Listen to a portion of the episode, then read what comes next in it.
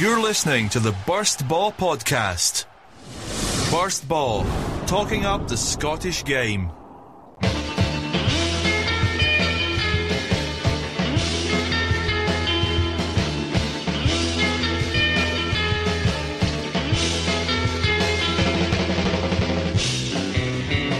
Hello, you're listening to the Burst Ball Scottish Football Podcast number one hundred thirty-seven. I'm Andrew Gamba, and here to look back at all the weekend's action. Back is Lewis Kemp. How are you doing, Gamba? I'm doing fine, how are you? Out of the hot seat, you've now got a kind of free roaming role in the midfield to do whatever you want in this podcast. Yeah, everyone knows I'm best in this uh, free free role, I think. Back... I, I don't like structure. Back is Tom McKinnon. Pleasure to be back once again. Stuff. And back, our special guest, Russell Abercrombie. How are you, Russell? Uh, thanks very much for having me. Although, to be fair, I'm only here because Ayr's got a much better range for Tinder than mine, than Kilmarnock. So, uh, aye, I've exhausted Kilmarnock, so I'm here to, to go through the lasses of Ayr and discuss Scottish football. Uh, what, what more do you need in life? Exactly. Yeah, um, aye. Anyway, yeah, I'm I'm already struggling for links, and it's the first game of content. Anyway, we'll just we'll just go straight to Dundee. We'll just go to straight to Dundee. Um, they they are two one loss to Celtic. Uh, Celtic are now are they three points away from the title? Because this is what I've been trying to figure out. People have been saying, "Oh yeah, they're th- they're a win away from the title," but is it not a similar thing to what happened last time, where if they win the league, it's basically won because of the goal difference, or is it just three points from the title? Uh, I'm not really sure. Is it? I, I've actually no idea. I'm not really looked into it. Um, they're a win away. They're a win away from the title. Yeah, they are so, a win away from the title. Yeah, okay. Right, okay, cool. We'll just go with a win away from the title. Um, yes, this is as a result of them winning two one. Simeonovich and Stuart Armstrong scoring for Celtic. Um, Elbakturi scoring for Dundee. Uh, Lewis, your kind of assessment of the game. Celtic looked okay, but so did Dundee. Yeah, I thought we were. We kind of showed a lot of kind of similar signs to the way we've been playing in the last, the pre- previous two games against Rangers and St Mirren, and that it was at times quite lacklustre, quite flat. Um, I thought, you know, I mean, in terms of this, uh, the changes made before the game, uh, bringing in Simeonovich, bringing in McGregor, I thought that was a kind of logical, kind of logical thing to do. Um, and I think, I think you know, Simeonovich again.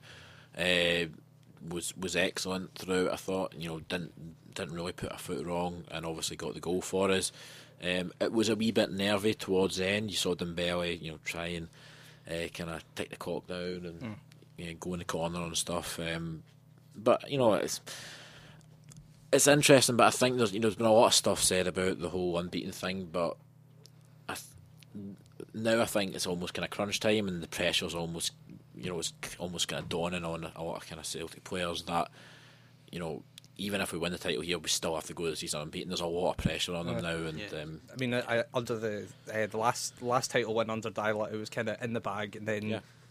that was it. That was the season over because we were out of the Scottish Cup and things like that. Whereas this season, it's a case of like, yeah, you've won the league, but but but wait, there's, there's no chance you can lose a game. Like you can't lose a game. Like.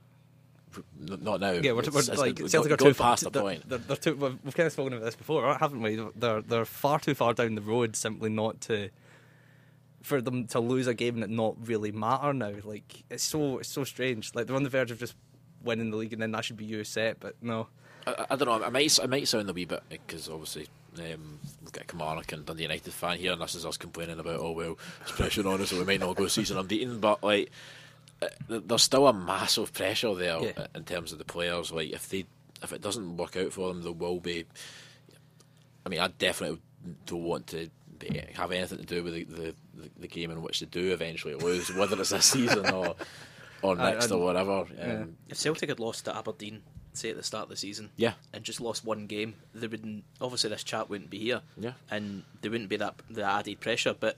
I guess it's kind of a good thing because if you had wrapped the league up, which is it basically is just now, you'd be going into the games with nothing to play for. For the fans, from a fan's perspective, it should surely be something or you've actually got something to focus on. Because if you had the league wrapped up, which it, it say basically is, you'd be going into every game, and obviously Celtic fans will turn up for every game because they always do, but you'd have nothing to play for and you'd nothing to get enthused about. And actually, that was something that was confused me a little bit watching the game on, on Sunday. Just didn't see much of a reaction from the Celtic fans when the goal went in. Not as much as you'd normally expect it to be. Yeah, I think just in terms of you know, the fans, it, it's almost like the, the, you're so used to winning that you're, you're kind of expecting the, the goals coming in type thing. I'm not really sure, but it's, I don't know, I think the pressure's definitely on the players, and I think the they might start to feel it now. In terms of the fans, I think next couple of games, then it'll start kicking. I think once the league's done, I think then it'll start yeah. to dawn on the fans that, hey, listen, this could be a real historic season, we need to get behind the team. Something really thing. special. Yeah. Um, I, I suppose we probably should we should definitely talk about um, Dundee showing in, in the game. Uh, I th- one of these good footballing cliches is two nil is one of the hardest leads to defend, and I think you kind of saw that when Celtic went two nothing up. They really took their foot off the gas in the game, and Bakturi's goal was, I mean, it was, it was some some some great. I mean, it was, it was really special.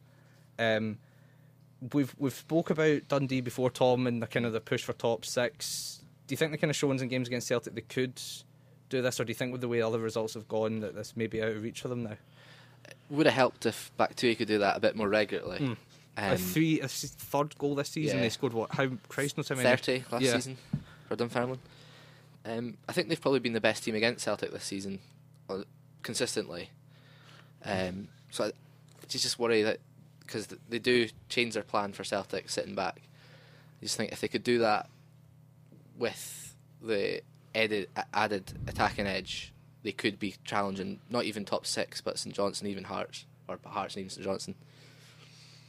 It is a kind of thing for a lot of those teams that are kind of just below the kind of top five. It's a case of if they just had a wee bit more consistency, they would definitely be up there. And Dundee's one of those teams you, you certainly look at and, and think that about. Um, yeah, so the result sees Dundee eighth, Celtic first. Um, in second in the league is Aberdeen. Um, they won two nothing against Hearts, the early kick-off on Saturday. Uh, Logan scoring in the first half, Johnny Hayes scoring what's going to be one of the easiest goals of his career in the second half. Um, another really good performance from Aberdeen, I thought. Um, nine wins in a row at home. Um, they've equalled the Ferguson team from eighty-six, and they could break it, but they've got to wait till after the the Aberdeen, uh, sorry, the the, the internationals. Um, I mean, just very, very professional from Aberdeen. It never, um, apart from the first kind of opening moments with Hearts going at them, and never really looked in doubt, did it? I think if anything it wasn't even professional, it was just easy for them. Like, yeah. They didn't have to get out of, out of second gear, and um, really just a contrast of this Hearts team to the team at the start of the year that, you know, were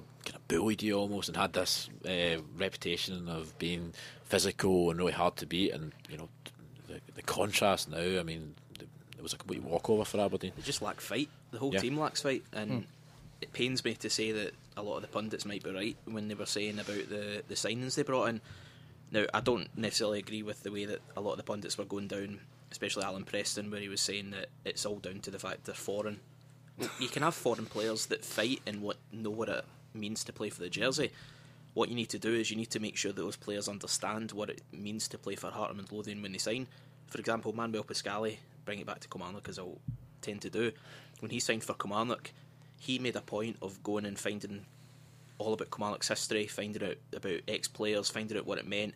He, when he signed for us, he got injured. El- I think it was actually a red card early on in the season, and uh, he went to an away game with Kilmarnock fans to see what it meant to, you know, be a part of that club. And from that point on, whilst I didn't think he was the greatest player we've had, he he gave that passion. So it's nothing to do with necessarily being foreign. I say it's probably more to do with they're not being told when they come into Hearts what it means to play for Hearts. Now, a Hearts fan will accept a player being average or being middling if they give one hundred ten percent. That's just the nature of what it is at Tyne, to play at Tynecastle. And um, I don't think any of these players necessarily do that. And um, there's clearly talented players there, and there's a there's actually a lot of talented players that they've brought in, but they just don't seem to... to understand necessarily what it means to play for Hearts and play in the Scottish Premiership, where you're not going to get time on the ball. See, just on your point about the turnover of players, um, I was kind of scouring the forums, and apparently um, thirty-two players have played for Hearts this season across all competitions. You think of thirty-two players, that you know that is a that's a lot of players in one yeah. season. You think of Aberdeen. Well, that's two teams and a bench for each of them, basically. Yeah, that's pretty much. I mean, I mean Aberdeen. What will theirs be? Probably half that or something. Sixteen. Yeah.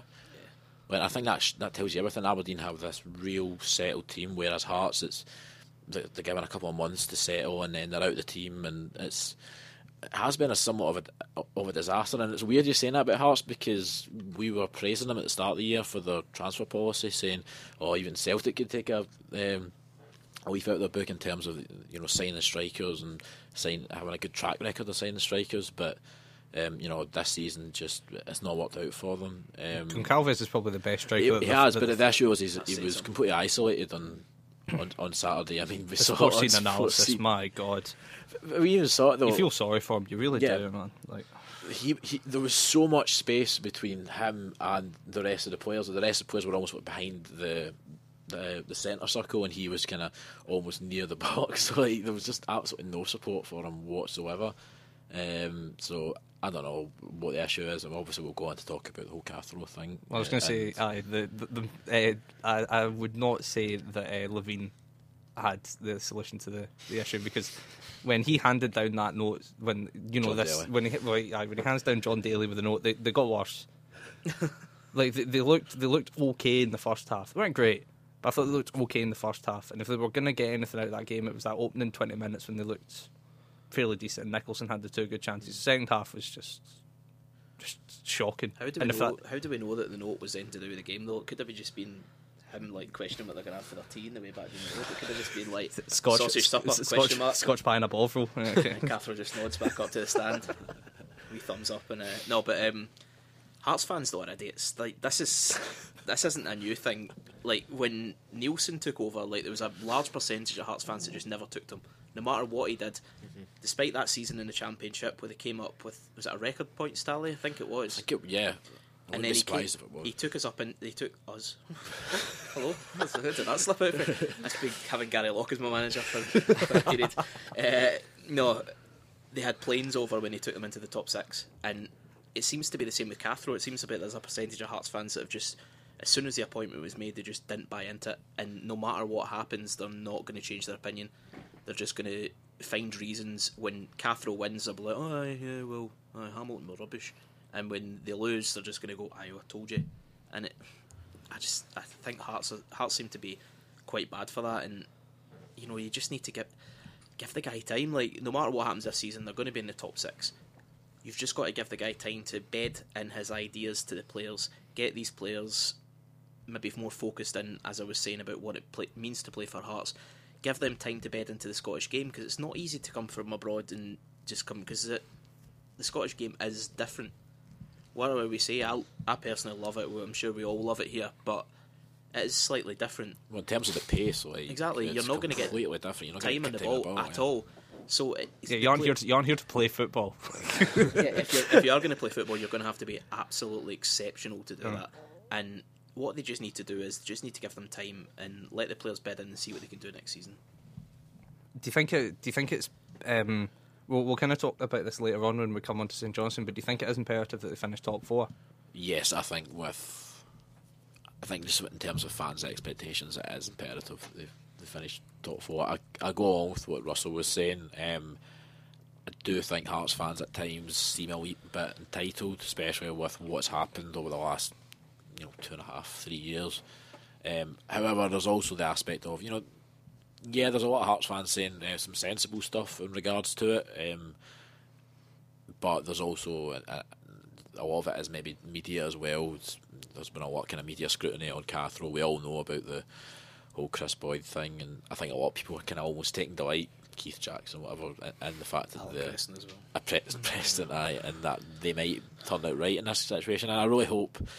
Hope Cathro turns it around and they aren't right, because it would, you know, Scottish football kind of needs a bit of a shot up the arm, and uh, I think um, Cathro brings with him a lot of good ideas. It's just a shame that for whatever reason it's just not really panned out so far. The thing that I think is interesting with regards to this, uh, if the Cathro appointment doesn't work out for whatever reason, people won't look at it as that Cathro is the wrong person. They'll look at it as in having a non-Scottish yeah. football person's the wrong mm-hmm. thing. It's like what happened with Bertie Vogts when he was the Scotland manager.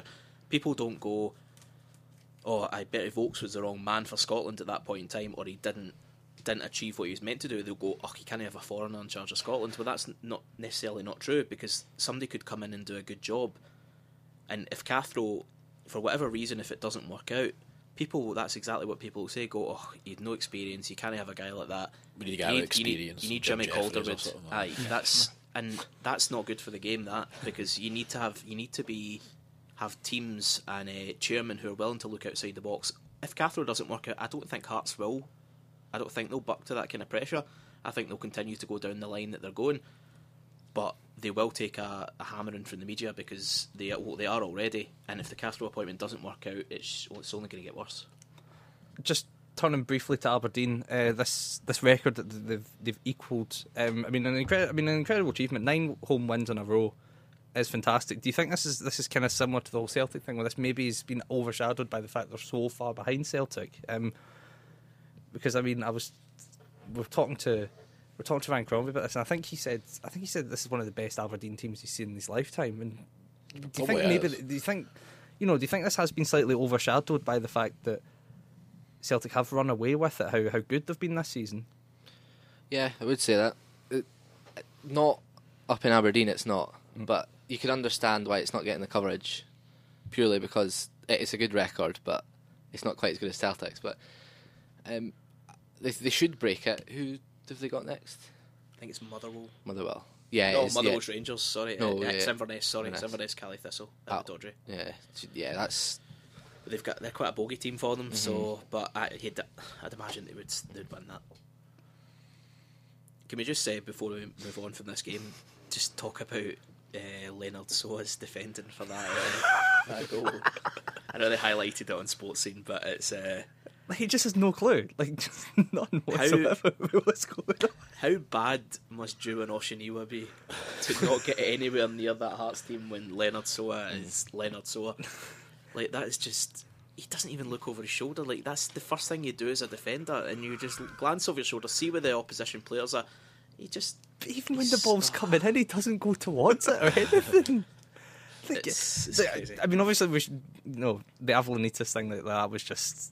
That was just, just horrendous. That, that can happen. That can happen. That, you just stand and watching the ball come into the middle of the six-yard box. I think when you're saying talk about Aberdeen as well, Shinny and McLean, I think they were both phenomenal. No. Um, what a week. What a week. Do you think that, uh, to ask a question here, should they be in the Scotland squad?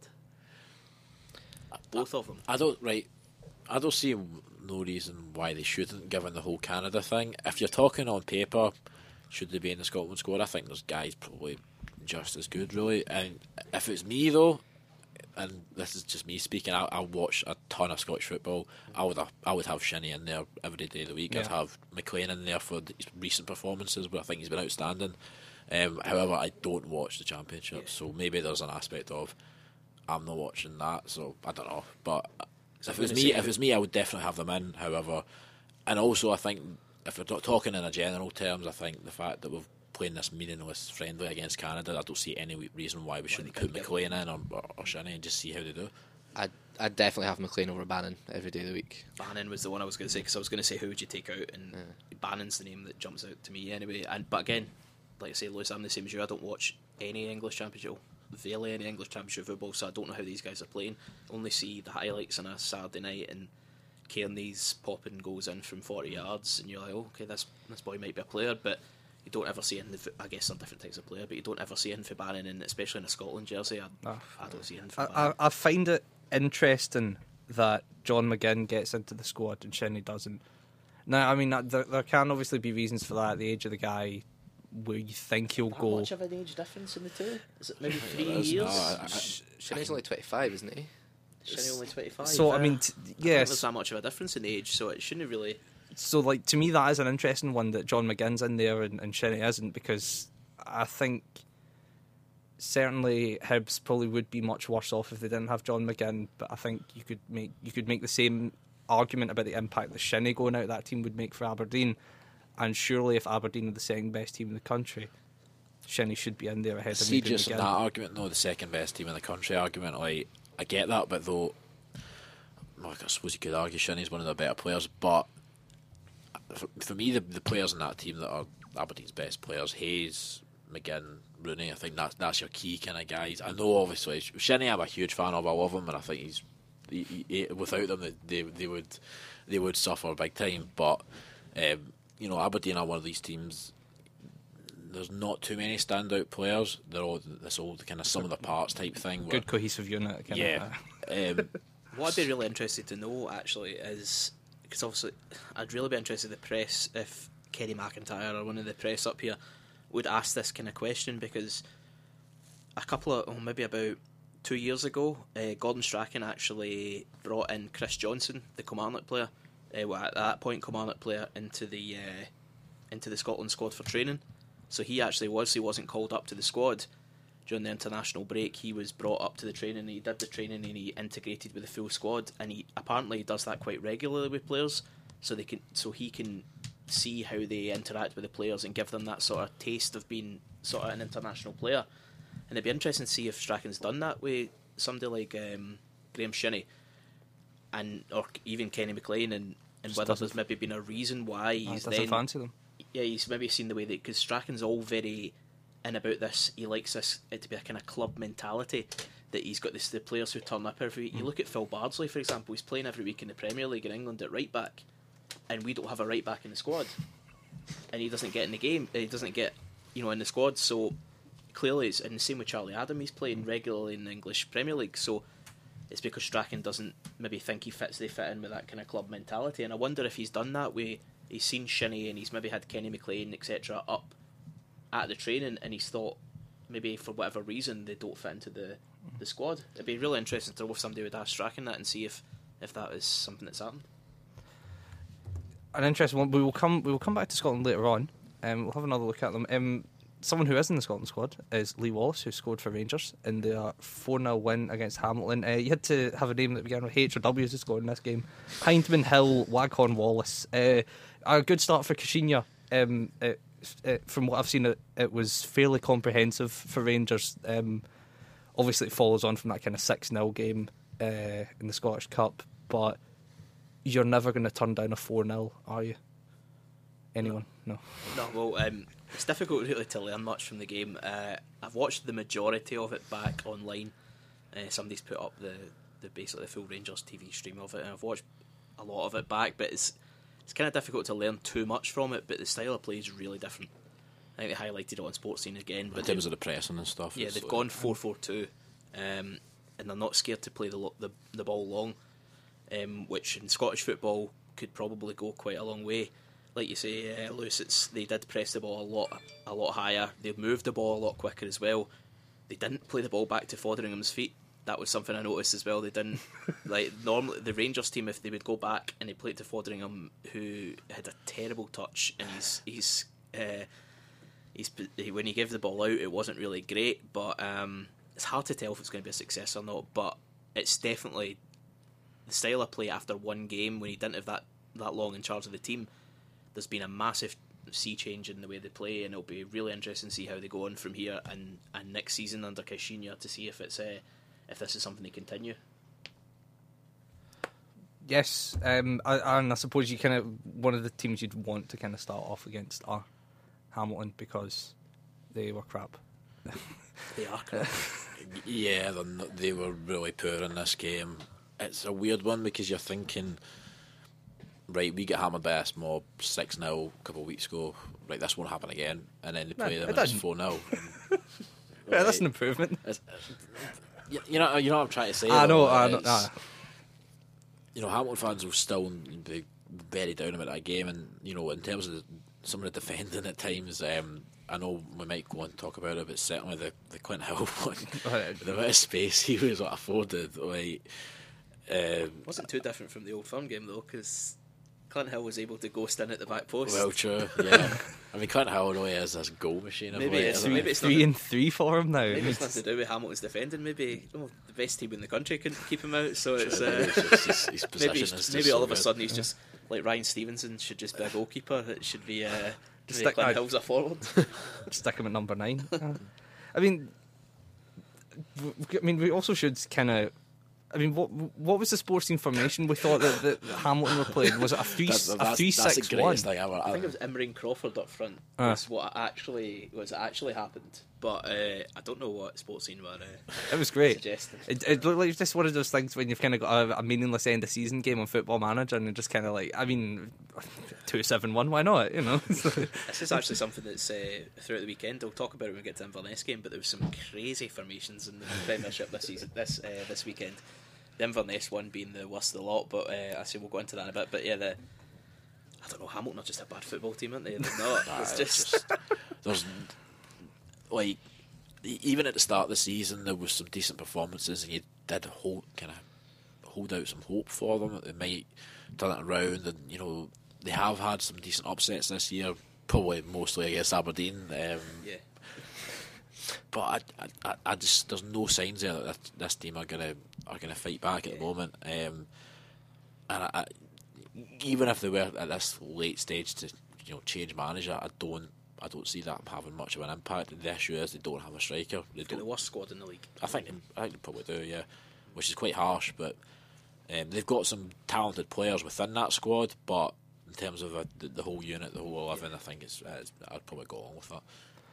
Um, I, well, you're saying the worst squad in the country. The result sees them bottom of the table now um, because Inverness moved above them with their one each draw with Ross County. uh, I think County they went one nothing down.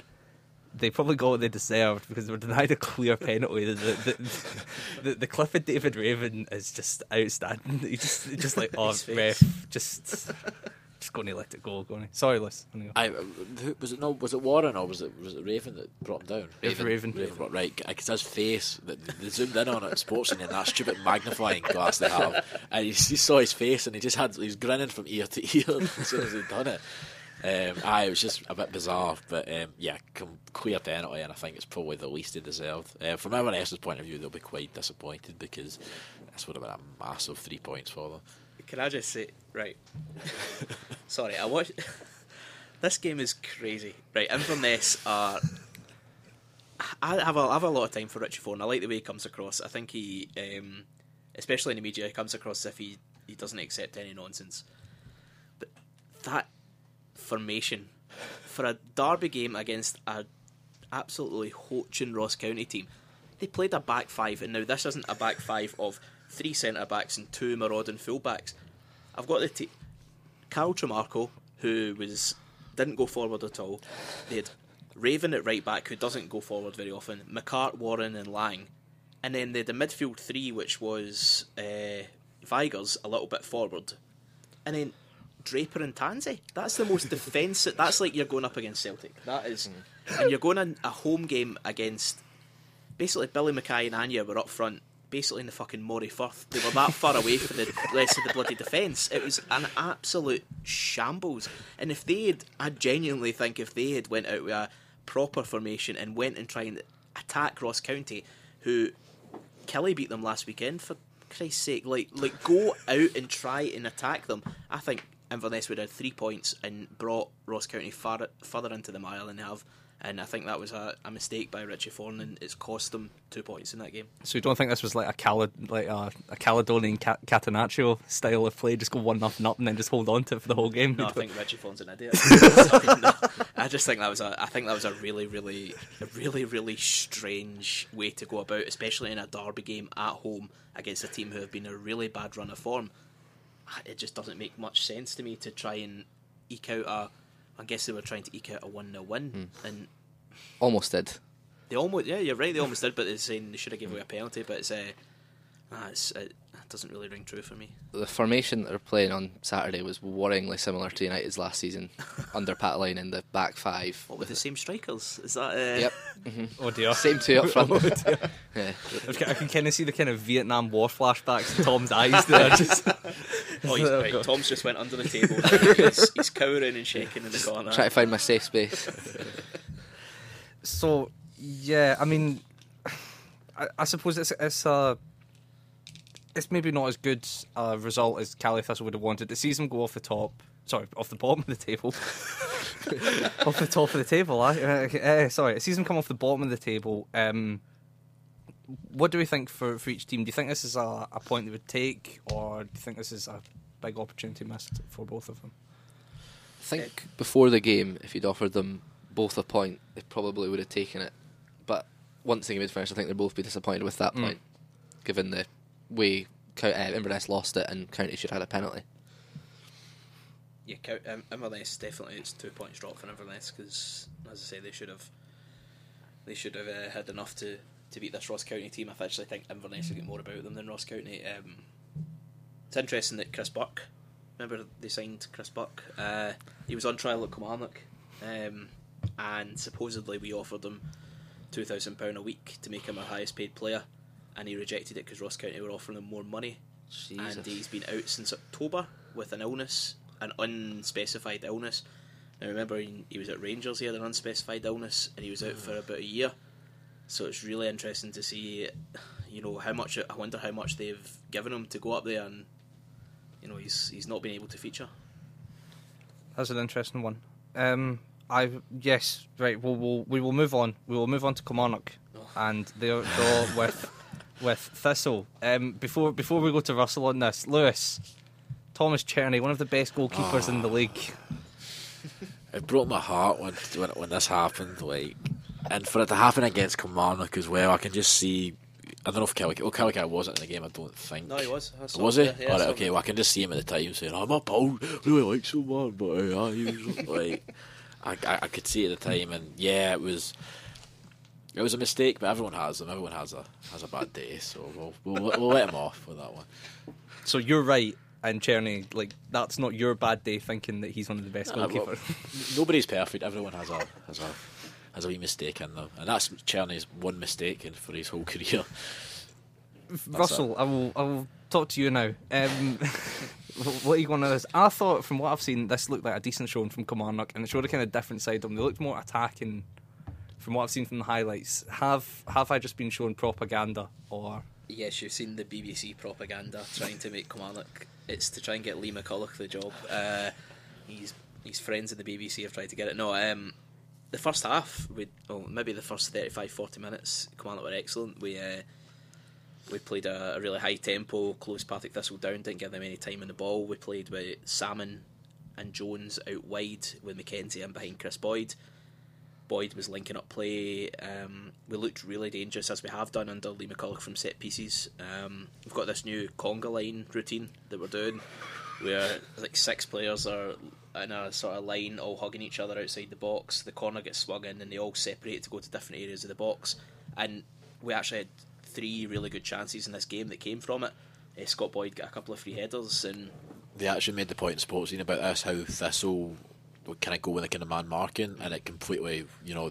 Same happened with Motherwell. We get two clear, uh, clear headers, and we got one against Ross County as well. So this is something clearly that Lee Clark, uh, Lee Clark, sorry, Lee McCulloch has been working on, because this never mm-hmm. happened under Lee Clark, and um, it's definitely something. It, if we can actually get a better, better delivery, it's the delivery more than the, because uh, we don't really have with Stevie Smith out the out the team, we don't really have anybody who can, you know, whip a good delivery into the box. We did that a couple of times, got a few good chances, I'll say, with Stevie Smith. Um, the second half, we kind of changed up our formation, which seemed strange to me because we were in control of the game. We brought Salmon into kind of more to a four four two, and Salmon playing alongside Chris Boyd with McKenzie out wide, and Thistle just came a lot more into the game then, and uh, they probably deserved their goal, actually, when they when they got it. Just very briefly, just going back to the whole corners thing, this is one of the things that I, you... you kind of see a lot when you're watching English football, and you see it to some extent when you're watching Scottish football. When a team concede a goal from a corner and they're using zonal marking, everyone would go, if you had man-to-man marking, you wouldn't get that. This is really interesting, I think, this this corner tactic, because it completely show, it completely validates zonal marking in a sense, because mm-hmm. if you had people in a zone for this, you wouldn't have the absolute carnage that's caused by everyone running in different directions. Like, the ball's coming in, you've got a zone, and if the ball comes to you, you get rid of it. Whereas the man marking, there can be carnage that completely eliminates people. Sorry, so Which, I just no, to no, you're right, because it's and one of the least used phrases in Scottish football. I'm just going to use here. You've got to give Lee McCulloch credit, because he's uh, he's clearly seen that the majority of the teams in Scottish football, if not all of them, will use either man marking or a mixture between the two. Mm-hmm. No, but I don't. I can't think of any in Scottish football that uses a full zonal marking system. So McCulloch's clearly seen that, and he's thought, well, there's a way we can take advantage of that. And yeah, it's not actually came out with a goal yet, but I'm confident it will, because we've, uh, if it continues that, and as well, we we did something in the second half. I think, I don't know if the highlights showed it. I've not. I turned off before the highlights of this in Sports Scene, but um, where Greg Taylor whipped the ball to the back post and Chris Boyd completely lost his man and headed it back across goal and made a really good chance. Yeah. So it's not just the necessarily the conga line tactic. We've actually got different things from, from set pieces, and I think it's really interesting to watch because when we've been, it's something that I've never seen as a Kilmarnock fan necessarily as actually caring about corners or caring about set pieces. But if that can get you one or two extra goals a season by working on that, then it's definitely worth it. Yeah, and we've kind of Lewis, Lewis, we've we've spoken about this. Um, teams only really score like two percent of corners. Yeah, I, I, I, you'd be surprised how many corners like are completely useless. And that, I think the the topic we were on, because we were talking about how in comparison to other countries, like whenever there's a throw in or a corner in, in Scottish football, like the fans will go mental, and like that really doesn't happen on the continent. You wouldn't want to kill the party and just go, oh, by the way, boys, there's like a yeah, three percent like, chance of scoring. Yeah. So, uh, you know, anything that you can kind of see from teams to kind of maximise the opportunity yeah. to score from it is quite an interesting, is quite an interesting idea. And also another element of when you're going up against this, if you do, if you are a team that man marks, you have to change your whole defensive in order to uh, to counteract it. Yeah, yeah. Mm-hmm. Just so going to what Lewis was saying there. Actually, I uh, a couple of years ago, I went to a game. I was in Bilbao and I went to a La, La Liga game with Lego Bilbao versus I think it was Valencia. But um, in Scottish football, if somebody hits a shot for forty yards and goes flying over the bar, there'll be a smattering of applause from the crowd. In way. Spanish football, they literally hiss and boo the players for doing that, and it's just a complete different different reality of football because. I th- one of the Bilbao players hit a shot and it went flying over the crossbar, and that is the sort of thing you see in Scottish football. The fans are like, oh, unlucky mate, good try. In Spanish football, they were getting the white flags out, like waving them and hissing. I want, I want that so much. I love the white hankies. Yeah. I, oh, bring that in. But um, just to, to round off this game, the uh, Thistle, after the Thistle goal, they defended a hell of a lot deeper than they did um, in the, at the start of the second half, and that really, really brought Kelly back into it. Dumbaya and Elliott were getting forward a lot more at the start of the second half. They created chances. Um, when they sat back, it brought Kelly back into the game. To be fair, Kelly probably should have won it. I don't know what the Chris Boyd goal was ruled off for. Um, mm-hmm. Salmon brought it down and Chris Boyd lashed it in. I don't. I watched that bit back on, on B B C Alba.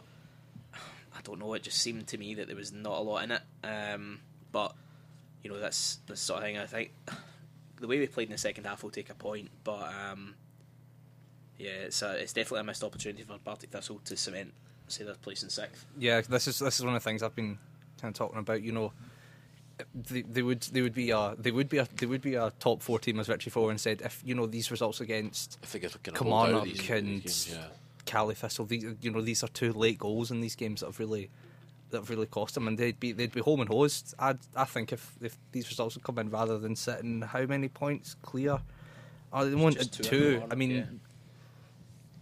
next week again, again, it's a, it's a, if Marty had, you know, should be my uncle. Uh, but, but you know, if they could hold on to these games, that that'd be six points, and that's huge. You know, next weekend's oh, not this. The next uh, game weekend's going to be huge because Kilmarnock are way up to Inverness, um, which is a massive game, and normally I would try and avoid going up. I love Inverness, but normally I'd avoid that travel. But for this game, I think myself and a lot of Kilmarnock fans are actually going to go up because it's a, basically, I think if we win that game, we can almost guarantee, given we're going into the, the final five fixtures of the league soon, that we're pretty much safe. So, you know, it's a huge, huge game. Callum Scott, when he was on, he was talking about these these three games, the the two previous, the Ross County, Cal, uh, Partick Thistle, and Cali Thistle games, and he was saying, you know, we need something from these games. We want four points in these games. Do you kind of share that same thing, or do you think this is the big one next? Next week's the big one, yeah. yeah. Um, um, as nice as finishing the top six would be for the reason of being able to relax for the end of the season and, you know, get the party hats out and just enjoy the games for what they are.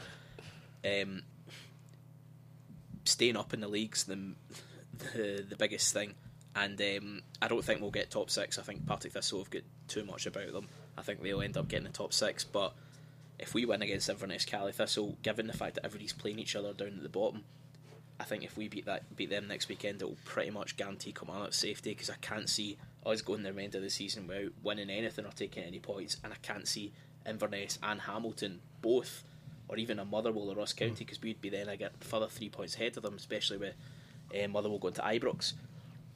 I can't see them picking up so many wins that it you know, two teams will have to do it to drag Kilmarnock back into it. And yeah, I think it's a, a huge game, and if Kilmarnock pick up three points in that, it's it's pretty much hopefully done for the season.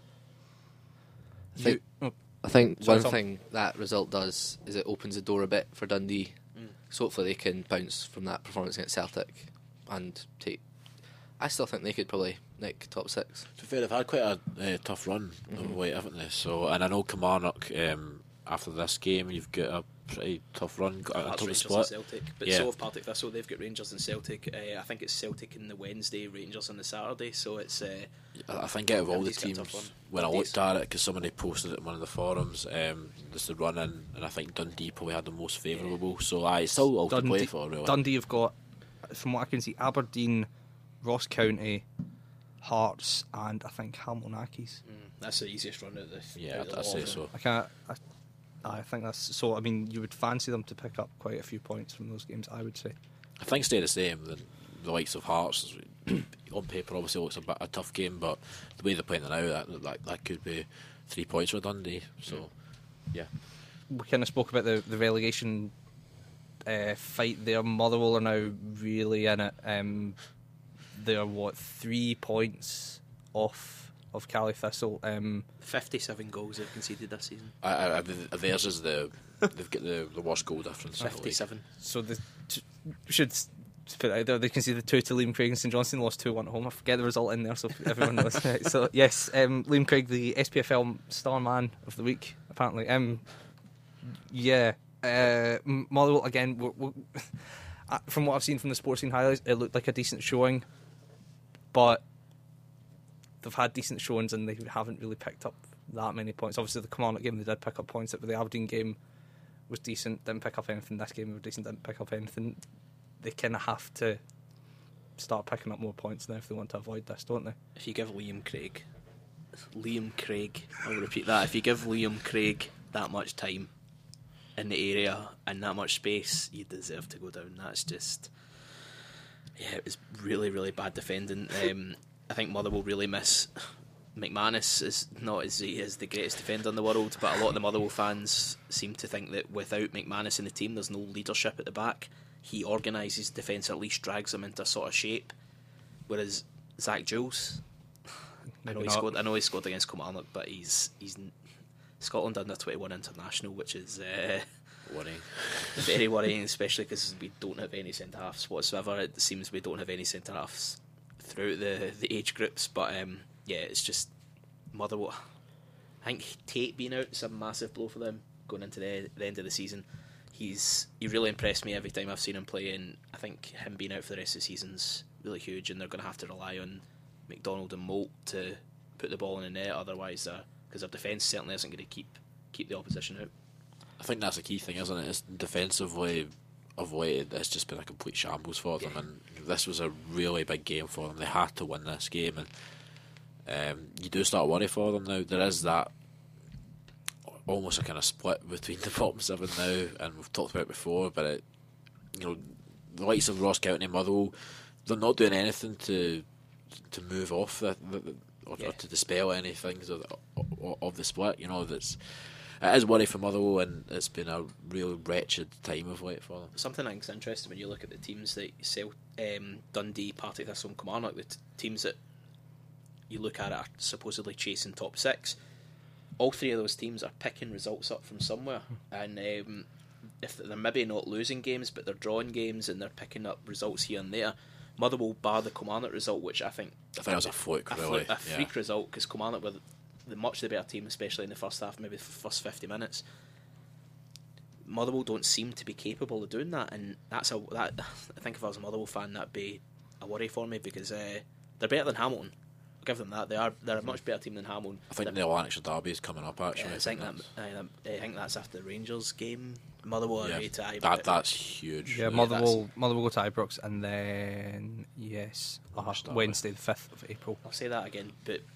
I love B T Sport, and I don't know if we'll go on to talk about it later. I spoke about it in the last podcast, sorry, but this is something that I think annoys me a little bit, is that B T Sport don't pick up these games, because I would have loved to have seen Inverness County on the telly rather uh, than um, the Aberdeen Hearts game we've seen yeah. a million times, and the Motherwell St Jo- Motherwell uh, Hamilton game. I don't know if it is chosen to be the telly, but I don't think it will be. I'd love to see that game on a Wednesday night. I think, you know, under the lights, so much to play for, maybe a couple of points between them. That's entertaining for me. I'd much rather see that than Celtic going to, I don't know, Firhill and, you know, beating them four nil. That's, for a Scottish football fan, yeah. like that's, I'd certainly rather seen that, and that's something I hope if B T Sport do come in, they'll they'll be able to focus on a bit more. Sorry, tangent. There. No, no, you're you're fine. Um, right, okay. So St Johnstone, we've kind of spoken about this before. The the importance of this fourth spot, if you know a Premiership team win the Scottish Cup. Um, they've overtaken Hearts now. We've spoken of the importance for Hearts about them finishing fourth. How do you see it going? Do you think St Johnstone will hold on to fourth, or do you think Hearts will get it? It depends what Hearts. If it was the Hearts that played against Rangers and the the way week where they had those two great results, or was it three? Um, but I think it was a game against Rangers and then Motherwell as well, mm-hmm. but they were just outstanding. Yeah, yeah. Just falling Dis- off a they dismantled Motherwell, but mm-hmm. I think a lot of teams are doing that at that mm-hmm. point. Um, but I, I, I personally think St Johnstone will get fourth. I think they're just they're so so difficult to beat. I think they've proven that against most teams this season. Rangers needed late goals. Celtic needed a. Except Kilmarnock. Dodgy, dodgy penalty. Got a number this yeah. season. um, I, I personally would say St Johnstone are the favourites, but I, I don't know the run-ins off by heart, but I, I personally think St Johnstone should nick fourth. They've got they've got Hamilton away next, and then I think they've got then they've got Hearts at home.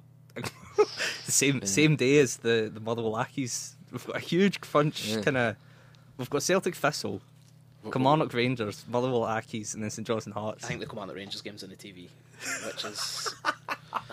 But I, um, this is the day you need the, the sort of thing they've got in Germany with the, the Bundesliga. The, the uh, conference. Got, can we just, uh, the conference. Yeah, yeah we could just get, get James Richardson and people like that, yeah. just so we can oh, have the, the hey, S P F L goal show. See, this is something that. Just see, to, to go off, sorry, to, just to go on a wee tangent here. I was thinking about this the other day. I was speaking to somebody at work about it, and I was talking about the W W E Network and how this is what the S P F L should do.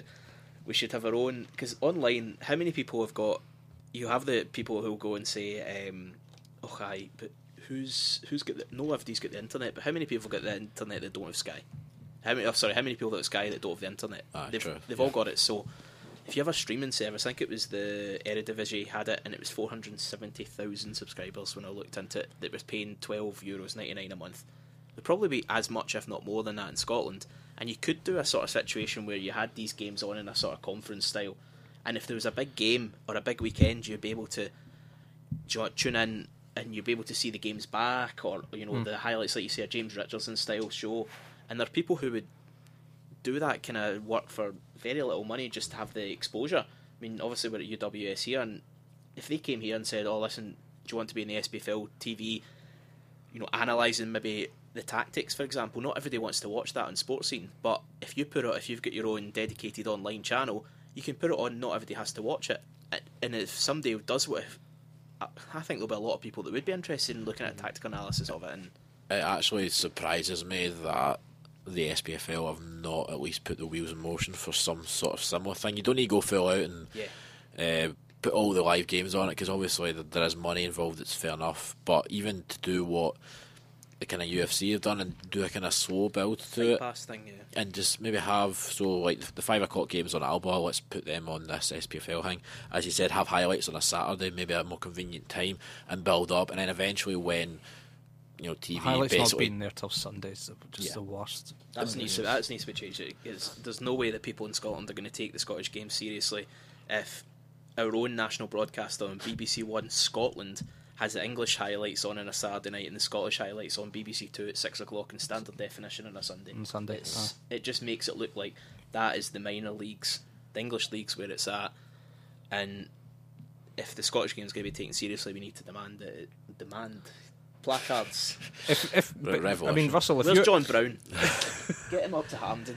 If you if you are right about this, if on Wednesday the fifth of April, out of Celtic Thistle, Kilmarnock Rangers, Motherwell, Hamilton and St Johnstone Hearts. Yeah, I was about to say that. If you if you are right about that, then that is that is some is, I really is poor. The, I believe it is foresight. The Rangers game. That is like by far the worst. No disrespect for the teams, but that's by far the worst game, like appealing game. the, all the old F. like the old firm are the two just nothing fixtures in that. Even, even the Celtic one, because am I right in saying that is? I think they could have won the league by then. Yeah, yeah so it'll be the first yeah. home game since. I think I, if I, I think if Aberdeen drop points to Dundee and Celtic win against Hearts. you've got to understand all where the T V companies from. A couple of good proddy teams playing each other on a, on a Wednesday night, just a good sash bash and get everybody, uh, everybody loving it on the T V. That'd be uh, brown brogues all around. But, uh, but it's not no. even like you'd have to move the kick-off time or yeah. anything if you wanted to choose a different. Oh. Oh. Despairing. We'll get it. We will get it right one day. Well, no, we won't. There's that's one no chance. You know, you don't think so? No, no, not with our current clowns in charge of it. Uh, right. Anyway, can't believe I just used the term sash bash to describe that. Yeah, yeah, not in the stereotypes any good. Um, yes, um, we should. We yes, on the sash bash, we should probably move on. Uh, we'll have a look at the championship. Uh, Greenock Morton, the big winners in the championship, with their win against Falkirk. Uh, nobody else in the top four won apart from them, so that moves them into a very, very good position. They're level on points with Falkirk now, forty-eight points. They have two games in hand over Falkirk. Um, they are four points clear of Dundee United. Tom, who lost to Rafe Rovers. Yeah. Now, you spoke about this on the last podcast about the McKinnon thing, and I didn't. I, I was listening to the last podcast and went, seriously, Dundee United fans would want McKinnon out if he loses this. And uh, yeah, I searched the word McKinnon, and by God, yeah, they, they were not a big fan. It's not quite as fervent as it was for McNamara or Thompson, or it is for Thompson even, but there is definitely the feeling that it's just another ex-player that's come in and to manage us and failed. He just seemed. He, he's quite clearly not. Brought in enough, not enough depth in that squad. It's just shocking the fact we've only got Simon Murray up front, well, and Mickelson um, now, uh, and he's just the ta- he wasn't backed financially, but the tactics now that that seems the bigger problem. Playing players like Toshney in midfield, which I think he's clicked on, does not work. So he's gone. He went five at the back against Wraith, who are who were eighth in the league, which is just. Don't want to sound like an Old Firm fan, but we can't be doing that. That's not the way we should be playing. I, we should be going to teams and dominating them. We've, we've got players capable of doing that, like Murdoch and Telfer. And well, Fraser's out injured now, but good bigger boy, Charlie Telfer. Just put that in there. So. Yeah. Just, I think pe- personally, I think it's time. I, I don't normally. I wanted McNamara to stay for a wee bit longer, but I think it is time for McKinnon to go. Do you think? Do you think that will happen? I don't know if they'll want to.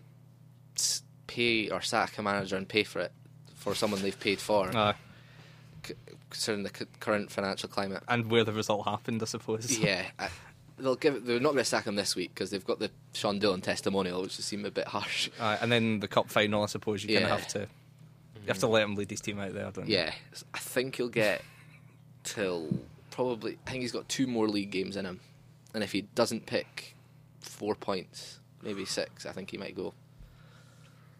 I mean, this is like that. To, to me, this is a bit mental, but I can kind of, you know, it's, this doesn't, you know, this isn't, this isn't like some kind of Alex Jones podcast you're going on here, talking like some crazy conspiracy theory. But I'm going, this, this does seem to be quite, you know, quite a commonly held opinion in Dundee United support that they should just get him out of the way for the playoffs coming mm-hmm. up. Yeah, you're, if the longer you keep him in, the bigger, uh, the bigger chance we'll lose out in the playoffs. So. Would it actually make a difference though? Because are not the issues at United more to do with how the club is run yeah. as opposed mm-hmm. to the manager? Because nobody's really been able to turn it around the last couple of appointments. Mm. The, the, There's always the issues yeah. though, as you say, people in Toshney midfield. Yeah, like, I mean, yeah. There, any sane person would probably realise that's not a good idea. The dynamic does not help McKinnon at all, but I don't think it's de- that detrimental to him that he is. eleven points behind Hibs and going nowhere. Just like what you're saying there, as much as I like you, Lewis, that was the sort of opinion that Billy Brown was given in Sports Sound about Gary Locke when he was at Kilmarnock. Well, how's he meant to work in that situation? Well, you know, he uh, there's people who have came in at Kilmarnock, which is arguably a worse situation than Dundee United. Yeah, there are fans wanting it, but the Dundee United, oh, obviously maybe you'll be able to correct me here, but the Dundee United fans for a while were behind Thompson, well yeah. maybe not behind mm-hmm. him, but were, you know, understood what he was trying mm-hmm. to achieve. And it was after, it seemed that after the, certainly from the outside, after the Andy Robertson deals and things like mm-hmm. that had happened, that the, they started turning. But Kilmarnock fans have been against Michael Johnson for years and years and years, mm-hmm. and their managers have came in. Kenny Shields has won a trophy, Mixie Patline got us in the top six. Lee McCulloch and Lee Clark now seem to build a team that are challenging for the top six and away from the bottom. So how much can you really buy into that? If if there's a manager that is actually good at what he does, he'll be able to overcome that and build a team that's capable. I mean, mm-hmm. look at Dundee United. They, what, they'll have the second biggest budget in the yeah. Championship by far, and they're they're going to get in the playoffs, but only just. Just, yeah. Yeah, it's just. And they're going to have an e- the thing. The issue with it is, when they finish fourth, they're going to have an extra game, mm-hmm. extra two games, sorry, and that that could be detrimental, because we saw with last year with Falkirk, when they turned up to play Kilmarnock in that final game of the season, they were knackered. Yeah, and they just couldn't handle the pace that we had in the team. And you see who would maybe finish second bottom: Inverness, Motherwell, mm-hmm. Ross County, probably the three that you'd say are in there. All of them would get pace in the team, especially Motherwell with somebody like Ainsworth off the bench. Mm-hmm. If you've played, how many games would they have to play? Four, six, six, six games. Yeah. No, that, the time yeah, that sixth game comes across, you know, you're really going to be struggling against that pace, and it's it's really detrimental to um, Dundee United's season if finishing in that fourth place. And like you say, I don't watch them every week, but judging by what people are saying, you know, it's it's difficult to see a future for McKinnon, particularly when we've got such a small, small squad, and now with three big injuries, well, two big injuries in Sean Dillon. So I, I see that point. I think that could totally happen to us, but at the end of the day, I do not see us getting that far. Falkirk really? and Morton are better teams. Even over two legs, where you think there's maybe an opportunity for the, the bigger team to... Are we the bigger team? Got bigger fan, bigger stadiums and fans, but we don't play like a bigger team at all. Yeah, We're it's interesting. Just well, obviously a Dundee United fan here.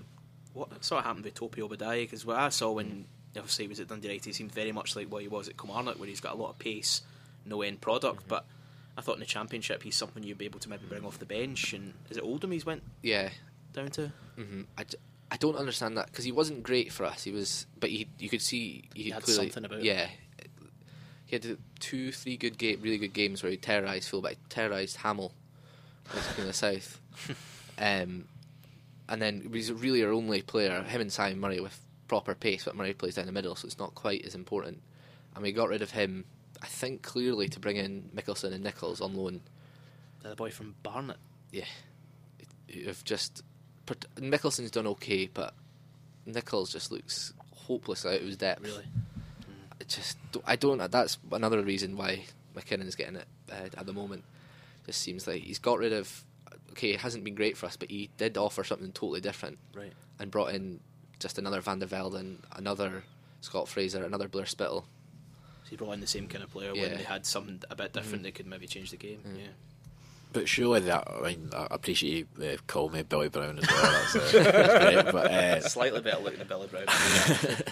But surely there is an aspect of, because there's no there, there's a real kind of bad feeling about the club anyway yeah. in terms of the fans and stuff. Yeah. Like it's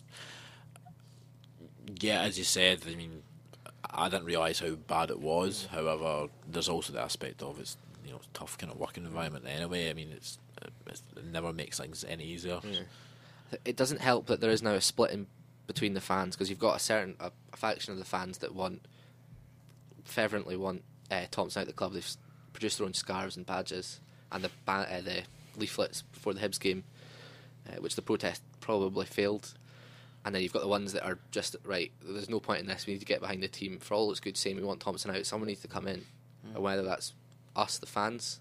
I seen there was something set up today, very just literally today. That's it. There's a could be a campaign, but hopefully, I think that's probably our best bet, because for all it is good get wanting rid of him, someone does need to come in. It's not like a manager where if we get rid of him, there's always going to be someone, be it another twenties coach or a bigger name, but we do need someone to come in to replace him. But you hired a bigger name last season, yeah. the mix with Pat Linan mm. to try and save you. And um, yeah.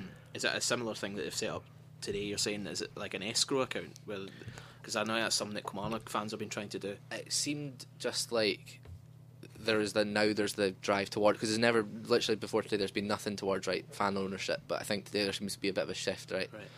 We, we everyone well most people want Thompson out, and the best way to do it would be or by ourselves, and then if that if we can raise enough money to do it, go from there. We could run the club sufficiently and then try and get someone else in. It's quite. I mean, it's quite interesting. Just you were talking about the comparisons between them and Dundee United. I always there's part of me that sometimes thinks maybe a club like Kilmarnock, they just need to. It's equivalent of having like gangrene. Maybe you just need to cut the limb off and just go through pain. But here's Dundee United. They have been relegated. Mm. Like you know, it's kind of with the Kilmarnock thing. I was thinking maybe they just need a good relegation to get it. Yeah. Clean the club out. Here's Dundee United. They have been relegated, and it's not cleaned the club out at all. Yeah. No. It was a similar situation to St Mirren, but isn't it? Yeah. I, I know it's maybe not as drastic, and obviously they didn't want necessarily Murdoch, uh, Murdoch, um, Gilmore out as much as yeah. Kilmarnock fans and Dundee United fans do. Yeah, but, but but there was also an aspect of St Mirren were absolutely hopeless last season, and they've been hopeless this yeah. season as well. And there's a, you know, still a chance that they could get relegated. Whereas obviously Dundee United, they're still in with a shot. Albeit a very small shot and probably unlikely to get promoted, but um, yeah, I don't know. It's just it's not worked out for whatever reason, and it's I think that mostly lies the blame for this season. Well, maybe not mostly, but uh, you say uh, cutting the limb off and getting rid of a bit of a, yeah. a bit extreme an analogy, yeah. I know, but but getting rid of all the deadwood at the squad, which wasn't totally possible because of the lengths and the. Uh, the lengths of contracts McNamara gave to certain players like Donaldson, and even Henry Anya we had to pay off. His sign-on fee was a house in Edinburgh oh. for a club in for a club in Dundee. It's just I just could not believe it. Two grand a week he was on as well. Muirhead was on two grand. A lot of, a lot of players that didn't do a lot were on big wages. That you can get rid of some of them, but you can't get rid of all. Yeah, that. If they make up the majority of the squad, mm-hmm. then there is a bit of a problem. Um, Yes, Dundee United sitting fourth at the moment. We kind of, guess what? I, I do want to do something bigger to do with Morton this season. I'm going to try and have a look there because it has been an absolutely incredible season for them. I would not have, at the start of the season, I would not have placed them sitting third with a really, really good chance of going second. And I mean, they've got a game in hand on Hibs. They could make up ground on Hibs. They'd be four points behind Hibs if they win that game in hand.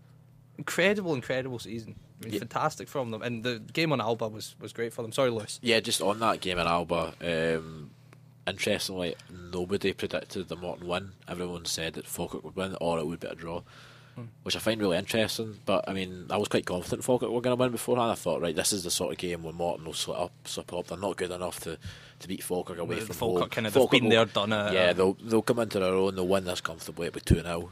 It just wasn't the case at all. I mean, Morton were absolutely excellent. The way they did it as well, it was kind of that kind of stereotypical hold on, hold on, hold on, and then bang, there yeah. you go, ten minutes to go, there's a goal. Aye, so, yeah, at the top of the table, at the bottom of the table, uh, Jesus. Ayr United winning away to Dunfermline. Um, I don't know if anybody's seen the highlights of that. That is that is something special. Uh, the hold on there is it's one of the it's one of the greatest things I've seen. Just Dunfermline just just.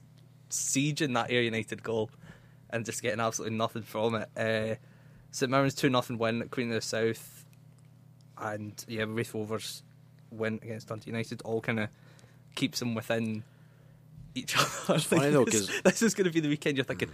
I remember hearing, you know, oh, St Mirren win two nothing, I'm going, that'll, that'll pull them away from Ayr United. Nah. I think, I think that's what the question was, is can this be the weekend where they finally get off the, the, the bottom spot? But Um, I mean, Ayr played Dunfermline like twenty times in the last year, I think. um, I've been to uh, too many of those those games between those right. teams. But uh, I I think maybe maybe it is that kind of, kind of familiarity because they have played each other mm. a lot of times, and uh, they almost have their number and they know how to play against them. Yeah. And I think if you're asking Ayr who they want this weekend, who can maybe get something out or, or grind something out of, I think maybe that's... That, that this game could have been it, um, uh, and it was it. I suppose. Yeah.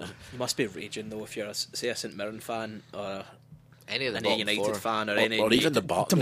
Going to Easter Road and getting a point, you and you're, g- you've lost ground. You leave the game and you're like, "Oh, this is brilliant! Let's go check the score." What? How? Really? St Mirren Ayr United won as well. Oh, come on! Like it's the bottom. Of, they talk about the the bottom of the Scottish Premiership, but the bottom of the Scottish Championship's far more entertaining for me because there's the Scot. There's just, but all of a sudden they lose. Every team loses every weekend, and then the next weekend, not one gets taken forward. They uh, all win. Uh, it's just, oh, it's it's brilliant. I've been like, I have watched a bit of St Mirren this season. I have seen some of Ayr, and like the games have just been, they have just been fantastic from a neutral point of view. I I have like just. I would not want to support any one of these teams at the moment, because yeah. it must just be torture at every the, week. At, at the moment, a Celtic fan says I would not like to support any of these teams at the moment, at the moment. ever. Yeah, uh, I kind of missed the whole nineties thing when I probably, probably would want to support them. Um, I'm trying to think what else we've got to touch on in the Championship. I suppose a fantastic result for Dumbarton, Christian Nadi scoring at Easter Road, getting oh. getting a two-each draw. That was just oh. what more can you ask for? It's just typical Hibs as well. Just I uh, seen it home to Nadi when he hasn't. I mean, he's he's still going, man. Like he's oh yeah, but there's not, he he seems to have Hibs' number. He always seems nah. to score against them. Um, I wonder why that will be, but. Um, No, nah, I mean, from Hibs' point of view, they're coming off of beating Dundee United. You're thinking, right, here we go, this will be them. They'll, they'll go into second gear now, or, or whatever, whatever that is, gear, top, top uh, gear. There you go. Um, and they'll just kind of stroke the title and nope, drew two each with Dumbarton. Uh, yeah, so I think that, kind of, that should round up our kind of Championship chat. Um, League One, this is being called the best league in the world. Four goals. Yeah, and also it was nil nil in all the games at half time, which I, I couldn't believe. Like, when I looked at it, I thought, like, surely that's a there's something on my app, and, and these, these scores haven't been updated or something. So yeah, um, Airdrieonians and Livingston, the big and only winners of the weekend. Uh, one each wins for them. Livingston away to Stranraer, and Airdrieonians, Airdrieonians home to Stenhousemuir. Um, Albion Rovers drawn a Peterhead, East Fife drawing with Alloa, and the high scoring game Queen's Park against Brecon one each. Um, There's not there's not really that much movement in the table. I suppose Airdrieonians are closer to Brecon now. Obviously, with the, there only being two wins in the whole division, there isn't much movement. But I suppose Airdrieonians are closer. It's a tough one for Stenhousemuir, isn't it? Uh, I think I fancied Stenhousemuir to get a result here.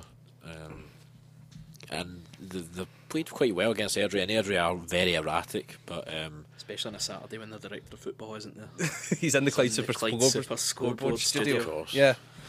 Aye, um, yeah. Only in Scottish. By the way, if anybody, if anybody's looking for a spare director of football, I'm free. Like I can do it while I'm doing the podcast. Yeah, I think for Stenhousemuir this was a big one this week. But in saying that, it's not like anyone's really capitalised to no, much of an extent. I think Albion Rovers have got a point ahead of them. So yeah. Do we have a list down of the games that are on tonight? Is it Livingston? There are games that are on tonight, and uh, uh, you, you'll know you'll know what the games were and the results probably better than me uh, as I'm talking right now. By the time you're listening to it, I think Livingston. Um, I was going to say Livingston Airdrie might be a game tonight, which could be quite a big game for for Airdrie. This could be. Let's hold on. Let's go to. We've got Brecon Alloa, Livingston Stenhousemuir. Stenhousemuir. I think one of the games is postponed. Yes, uh, I'm going to say. I'm I think the Brecon, Brecon one might be postponed. postponed. Again, you're listening to this, you will know better than us. I know the results. You'll also know how those games went. Uh, yeah. nil nil, probably. uh, nil nil or one each, or one nil. Aye. Um, so, yeah, we'll have we'll, we'll go into we'll go into League Two. Now, Lewis, you got oh. to see one of the great substitutions in Scottish football. Oh yeah, I did. Yeah, uh, Derek Riordan came off for Craig Beattie. uh, yeah, just at time I just thought like.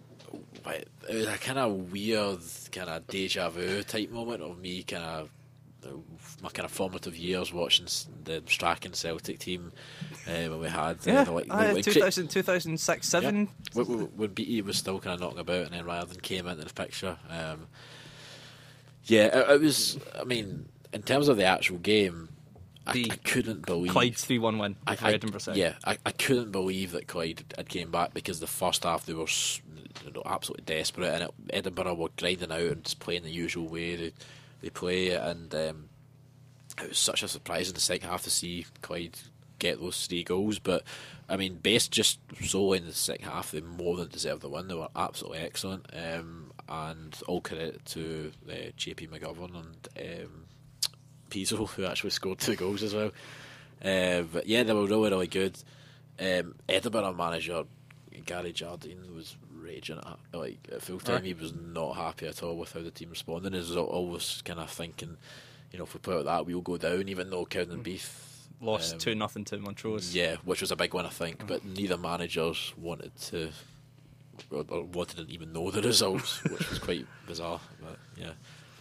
Yeah, so Clyde three one win against Edinburgh City. Cowdenbeath lost two nothing at home to Montrose. Oh, can I just the, laugh at Gary Locke for a minute? That's just their, their uh, man of steel is crumbling. Uh, there's some, just the one thing I'll point out here that uh, there's a guy that plays for Cowdenbeath now, Dale Carrick. We all obviously know Dale Carrick, and Gary Locke gave him a three year deal at Kilmarnock.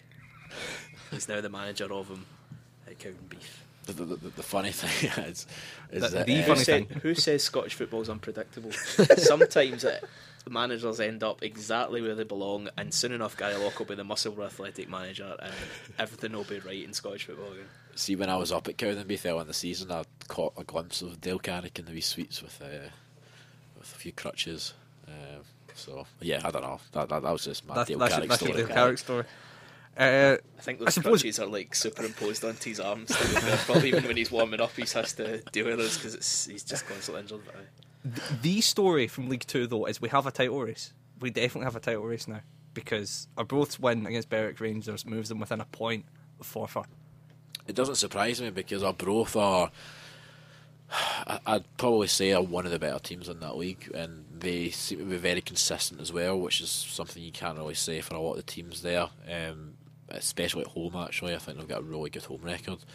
Uh, and again, some very good players on the team. Bobby Lynn, obviously, is the is the standout. Johnny's actually seen them this year. Um, I've not seen it Arbroath, but um, certainly by all accounts, they're a really, really solid team and very difficult to beat. Although I think you know Berwick and Annan at the moment seem to be the teams to, to play because everyone seems to be getting results off them. Look at their goal difference as well. Arbroath's um, plus twenty-four, whereas Forfar at top of Leeds only plus eighteen. So it's basically a point, point there's a point in yeah. it, and so that that could really. It could come down to it where it's just that point and it goes down to goal difference. And Arbroath, even in Elgin, uh, obviously Elgin probably won't challenge for the title, but their goal difference is, is much superior to, to Forfar's and Arbroath. So mm-hmm. it's uh, it's probably just down solely to Shane's other one. And uh, yeah, the last result in League Two to go over, still in Albion beating Annan one nil. So I suppose that kind of that puts a wee bit of pressure on Annan to hold on to that fourth spot, kind of going into the final run of games. But I th- Stirling are on an absolute tear recently, if I'm mm. right. Like, oh, they've won, they've won the last five. Yeah, they've been excellent, and it's kind of came from nowhere. Although, I mean, Annan were on a good run of form going into that yeah. game as well. well yeah, I suppose. Bodes really well for Mackay's managerial future because he's he's clearly bedding, in, bedding himself in at the bottom of the, obviously the bottom of Scottish football, and unlike other people who have managed that level after coming from professional football, um, he's actually doing quite well. I, I was he didn't really start that well though, if I'm right in saying. I think he it was a dodgy wee first few games, and he's you know slowly came into his own, and I they're on a, been on an absolute tear. And wouldn't it, I think we talked about it in the last podcast in regards to playoffs. I mean, is it a wee bit too far off for them? I don't know, but I think if they're going the way they're going now, then I'd see no reason why. He's managed, to, he's managed to sign a guy who was a year and a bit ago was playing in the English Championship with Preston, and obviously Andy Little. Aye, uh, yeah. Rangers, obviously he's uh, he's he's managed to sign him, and he's got Fraser Wrights down there, and a couple of other guys. So it's an experienced team, and was, Andy uh, Little's too good to be playing in the Scottish League too. Oh yeah, let's be honest. I'm very thinking he's an internationalist. Yeah, well. he, was, he was on Sportsound uh, last week talking about it, and he says that at the moment he's building his fitness up, and he doesn't feel he's ready for a full time club, and uh, he's far too good for that level. And I think he's maybe, from what I've seen on the forums and things like that, he's been playing kind of in behind, so he's maybe a little bit be able to dictate play, and with a player of that class at that level, he'll you know he'll do well. Yeah. Um, so that kind of that kind of rounds off the results of the weekend. Um, we're going to have a look forward to the Canada Scotland Canada game. Look forward. Look forward in, in one sense of the word, not not that sense of the word. um, yeah, not many people are looking forward to this. Uh, five thousand tickets sold is, is the rumour that's going around for this at Easter Road. Twenty thousand seater stadium, five thousand. Yeah, Quar- a quarter full. I'll just keep going through it, the It's quite funny because that. They'd obviously uh, had moved the game from Hampden to Easter Road in order to make it a bit more intimidating and uh, guarantee that you get a, a decent number in here, and nope, still going to nope. We'll be, be less full than uh, at any Pips game this season. The appetite for the Scotland squad, clearly the same, any coast, anywhere, there's none. uh, but as... Do you, think this is, do you think this is like justified, or do you think this is the fact? Do you think this is a case of the team being not too exciting? Because we have, there are, I think there are exciting players in that Scotland squad, but we're it's twenty-two. The, it's twenty-two quid for a midweek friendly. To see we're playing the hundred seventeenth team in the world with Marcus Haber up front. uh, but it's not even just that though. Like there is a complete apathy towards the national team from a lot of kind of long-time fans. Mm. We were talking about it. Um, just in general, Kelly Cow, I don't think is going to the Slovenia mm. game. I, I know one person that's going to the Slovenia I, game. I would normally like, go as well. I'm not, but, I'm not going either. Like, people who would normally go at every game or at every home game at least just aren't aren't interested in this, and it's it's so, some somewhat sad, but it's you know it's almost I think it's a um, it's almost a protest in a way at how you know people just mm. the fans aren't really been listening. been listening to at the moment, because you know it's ridiculous we're in a situation where we'll go on to speak out I suppose in the Friday show, but Strachan's talking about how this game's a, a must win and stuff like the must win was all, Lithuania we already must win. we already we fucked that up, so like yeah I don't know. The, uh, I've just moved house and um, I've moved to a wee village in Ayrshire, and they, you know how around Scotland they've been spray painting that this time. Yes, I still yeah, I've got it. I've got it near a train station. I've still got it yeah, near a train station. Yeah. Um, the one in New Milnes where I've moved to, uh, somebody's scored out this and put next and a question mark after it. So, so, uh, so somebody's clearly uh, an angry Scotland fan. That's actually really in the valleys. Sad, isn't it? Um, but there's fair actually play to the commitment for that, because I mean the the marketing was just aye. This is it. Don't worry, guys. Yeah, this time. We've got it. And the marketing for this game coming up is cometh the hour, cometh the fans. Mm. And if it's going to be, if Easter Road's only going to be a quarter full, then. You talk about uh, marketing, there's actually a really good thing. I don't know if you saw it on Twitter today, with Tennant's put on, and it's the vital statistics the, for Scotland and Canada. Canada stuff, yeah, they, do, they, they do really, really well. And it says uh, the population, obviously five point two million to Canada, thirty-five point two million. National emblem, thistle, maple leaf. National sport, Scotland, tennis. uh, Canada, ice hockey. Climate, cold and wet for Scotland. Canada, bloody cold and wet. Um, friendly neighbours, Scotland nil, Canada nil.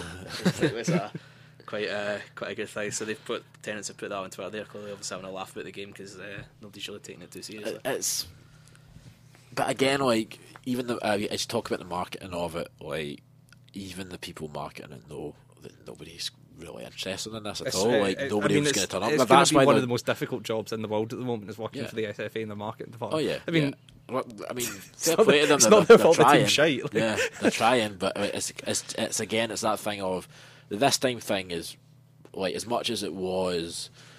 There was that feeling going into that game. After that Malta game, I thought we could we could do yeah, this. Yeah, I mean it's not a bad marketing thing, but it is one of those ones where you're putting your neck in the line, and if it doesn't, don't, out, it doesn't yeah, work out, you get egg in your yeah. face. And again, this is exactly the same thing. Whereas it's, you know, turn up, show, uh, turn up and support the team, and I guarantee you there'll be like what five thousand on the Wednesday, and yeah, so there'll, 5, be, 000, there'll be there'll be a really six seven thousand there maximum. There'll be a really really low crowd on the Sunday as well. It will be pretty abysmal. I had to look at the. I mean, we talked about this. I had to look at the tickets. I think it's East End is like thirty quid or something like that. It's thirty quid in the kind of cheaper sections uh, of uh, and again. It was forty quid yeah. and, uh, for like main stand and stuff like that. Yeah, so uh, right. So I uh, nobody's right. really taking this one seriously. So I suppose we should probably go through how we think how we, well how would we want the teams to line up, and then how we actually think they will line up for the Canada game, because we'll leave we'll leave the Slovenia game. We need we need something to mull over during the week, just get depressed depending on the. Uh, On the result, right? Yes. So, Lewis, we'll start with you. What, what would you like to see the Scotland team? Um, I kind of just went. I, I, I wasn't really that invested, but I. um, what after that chat there? You're yep. not. Like, oh. uh, so Craig Gordon and Nets. I see no reason why he shouldn't, other than the fact that he doesn't really play for Scotland anymore. Um, but based on kind of forum and stuff, I, I think he's. Certainly done a lot better than the other two, Marshall and McGregor. Um, right back, I've put Martin. I think he's played there a few times before. He's the only right back that I've got. Yeah, he's the only guy that I think would do an okay job there. Uh, I don't want Anya at right back. I really don't want Anya at right back. Um, I put uh, Cooper and Berra. Uh, certainly Cooper and, uh, has uh, came in for a lot of uh, praises recently for his performances, so I put him there, and uh, anything's better than the usual kind of crap that we get at centre back, I think. So it's worth a it's worth a, a wee chance putting him in there. Berra as well. Um, not again, no idea how he's doing. But um, I, if it was me, I, I'd, I'd pick him in there as partner. Tierney at left back, again, no brainer. I, I know people, some people may have Robertson there, but um, I, I see no reason why Tierney shouldn't be in that squad. I, I think he has. I think defensively he's a lot better than Robertson, but um, obviously I, I don't watch Robertson either, so there's that. I went for, I went for a four five one, by the way. I should maybe have prefaced that before I was going on my team. Uh, right mid, Burke. Um, uh, three centre mids of Brown uh, and Kearney either side of Armstrong. Uh, left mid with Fraser, uh, which might surprise a few folk, but I think for a Canada game, might as well just see what he's got. Uh, and up front on his own Griffiths, who, again, not been on great form of late, which mm. but...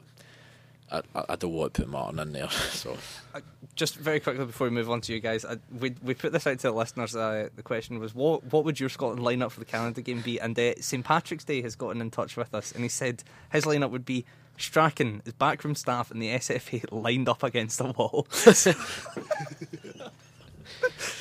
That opinion does not reflect the views of the Buzz Bottle podcast. Yes, that is Saint Patrick's Day. uh, no, well, that does, definitely yeah. does. We, we endorse this wholeheartedly.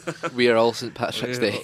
Wholeheartedly endorse this event or product. Ah, yes. Uh, so yeah, that was the only real response we got to the to the lineup. Russell, your your lineup. How would you how would you go into this game? Um, I've pretty much kept it as much as I would uh, the team I would go with against Slovenia, with one or two. One slight change, really. Uh, Gordon in goals as well. I think he's the best goalkeeper at three, so you've got to play your best goalkeeper. Um, I'd keep the back four, how I think the back four will line up against Slovenia. Um, Martin at right back, Berra, Mulgrew and Tierney. That's how I think we'll line up at the back four against Slovenia. Mulgrew. So you want that team to that back four to play against each other. I think Mulgrew will play. He's been playing regularly. Uh, Blackburn at centre half. Um, I don't think it's a horrendous idea, and I know people.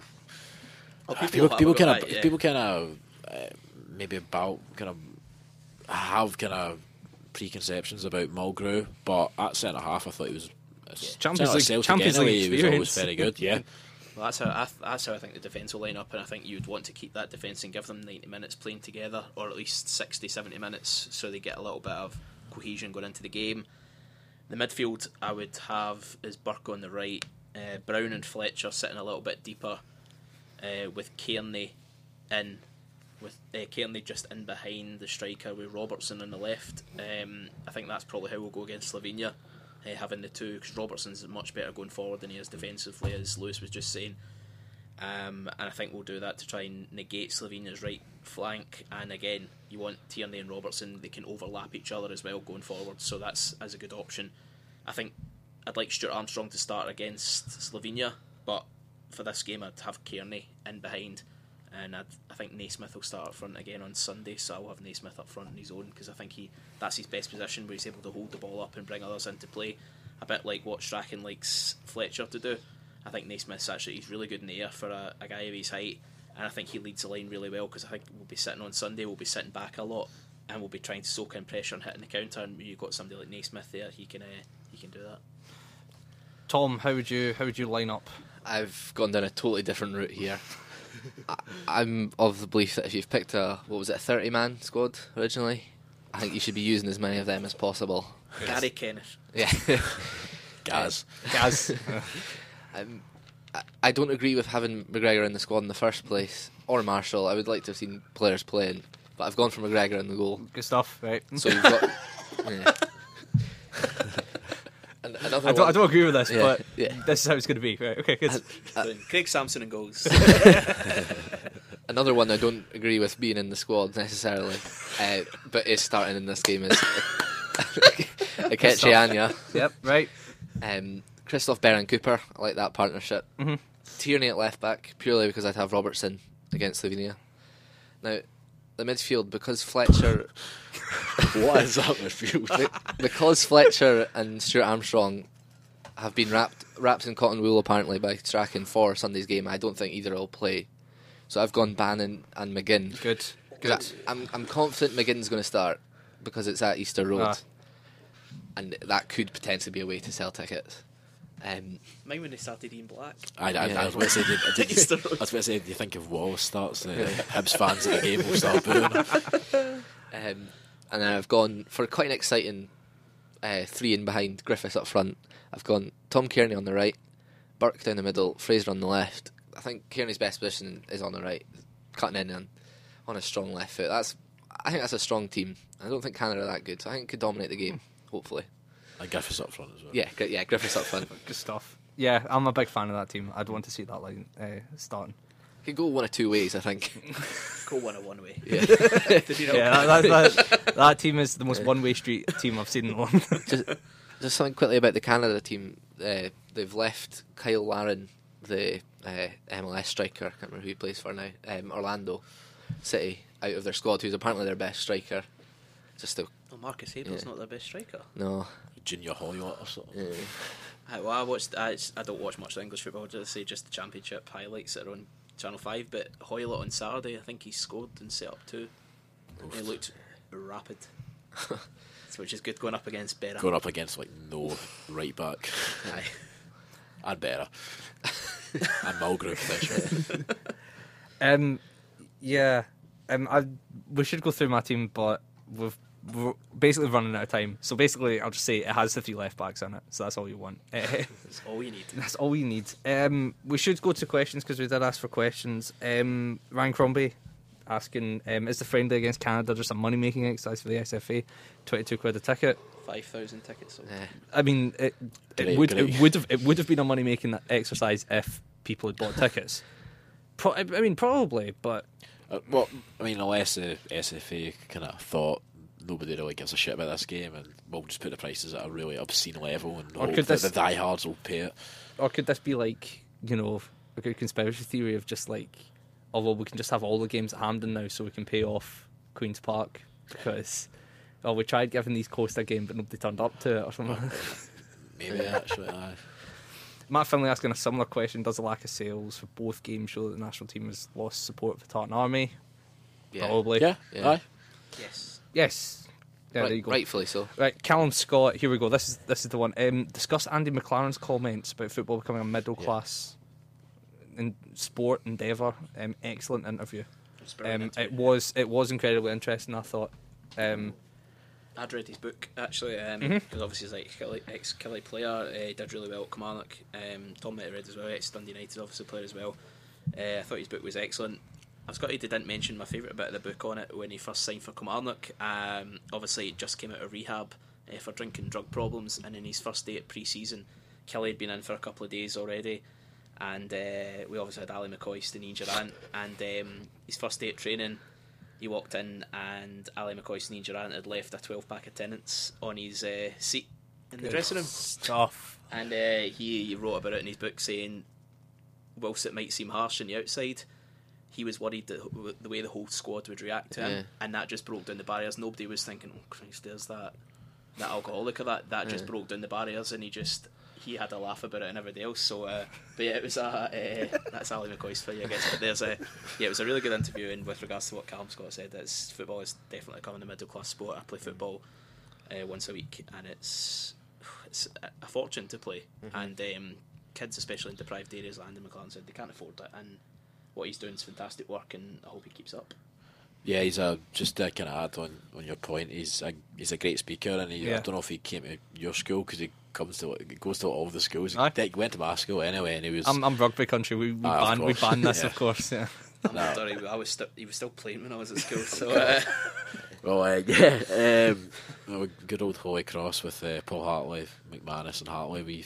we still bring through the working class youngsters and uh, make sure they play for Celtic. But um, yeah, no, he's um, he's a really a really interesting guy. A great interview, and uh, yeah, just gonna advise folk if you haven't listened to it, uh, give it a listen. And uh, yeah, again, echo exactly what he was saying. I think it is football is definitely turning into a middle class sport, which is really sad given the kind of uh, roots of football and the whole history of football no, as well. Especially the kind of you know kind of. The kind of the whole kind of fifties into eighties kind of Scottish socialism football well, element that's kind of gone completely from well, it. Hasn't well, it's it? Scotland football, not even like its best players. Like Scottish football's greatest kind of figures, your Steens and your Shankleys and your Busbys, they all came from working class areas. They all came from they, they were escaping, uh, you know, mining towns and stuff like that. Like uh, and, and football was, wasn't an escape route, so it's quite sad where now football, because it's so expensive, it is difficult to make a career. And it's not even just the, you were talking about um, um, how expensive it is, you know, to play week in, week out. Like, if you're travelling up and down the country and, you know, you get a boys' club or whatever, it's, it, it takes its toll, and it's a lot of money, and it's a lot of investment for um, a family to make, if, you know, to, to put all that investment and that money into something that might not pan out for you. So there does need to be some sort of support there, I think, from the S F A. S F A can need to look into it, and the government as well don't do nearly enough for football, uh, given it is the national sport. What they should definitely. I wonder how much more football also makes, like generates money oh, yeah. wise for this country. Yeah. Just...